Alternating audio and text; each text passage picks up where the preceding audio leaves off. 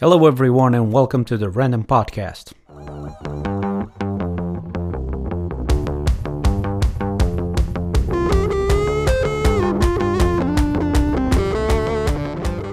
I'm Bruno Domingues, and this week's topic is cars. No, I'm not going to talk about a specific car or racing cars. I'm going to talk about my recent experience of buying a car. But before we jump into the wheel, let me just say that all the info that I'm sharing with you is based on my experience. This is not professional advice. So, six months ago, I was looking for a car. I jump into the online car dealers, searched for all the bargains, and came up with several choices. Uh, they were all too expensive. But then a very good friend told me, Are you considering EVs? Electric vehicles? No, never think about that. So I started to look for electric cars, hybrid and full electric.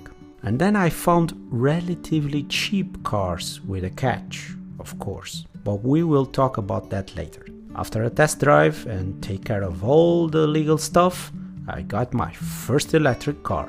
And I was in panic in the first few weeks. You never know if you are going to run out of battery in the middle of the road and if the charger that you use is available at work or or if the cold is going to discharge the battery. But a month later, I was completely at peace with my fridge. Yes, I have renamed it Fridge. So I love riding my fridge through the city and it gets me from A to B in the city limits. And now, this is what you need to consider before buying an electric vehicle, especially a full electric. First, you need to have a garage where you can charge it for a period of 4 to 12 hours depending on the car. If it's at home or at work, you need to have that solved before buying an electric car. Then you need to understand how many miles or kilometers are you going to do per day or per week. For example, if you are doing 100 miles or kilometers per day, that's too much for a cheap electric car. An electric car is for driving in the city with low speed, perfect for traffic lights and traffic jams. It's sweet. If you drive more on highways on a Fittipaldi mode, this isn't the car for you, at least with a cheap version of electric cars. The fridge is to drive slowly, and I found out that the radio station that you listen, it affects your driving. So choose wisely. Now, we have the charging problem solved and we understood that this is to drive slowly. What's next? Next comes the hard part.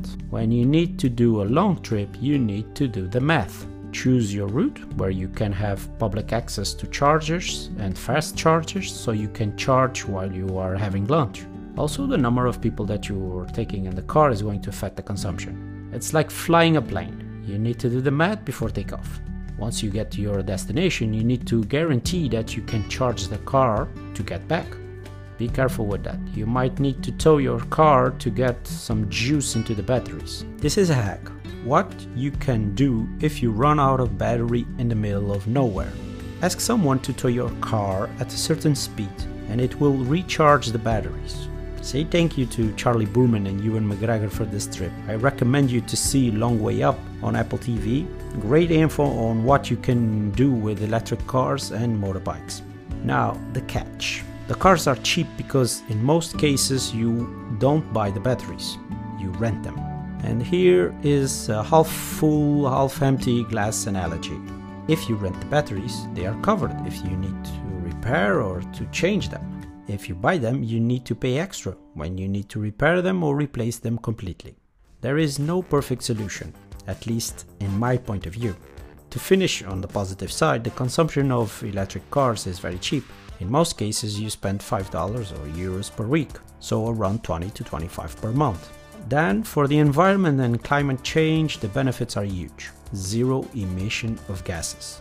And to give you one last piece of advice, go electric so we don't need to move out of this planet in the next decades. That's it for now. Don't forget to follow us on Instagram. We are at random.podcast.2021. We are available on iTunes and Spotify. Send us your feedback, questions, topics that you would like for us to talk about it. So bye bye for now and stay safe.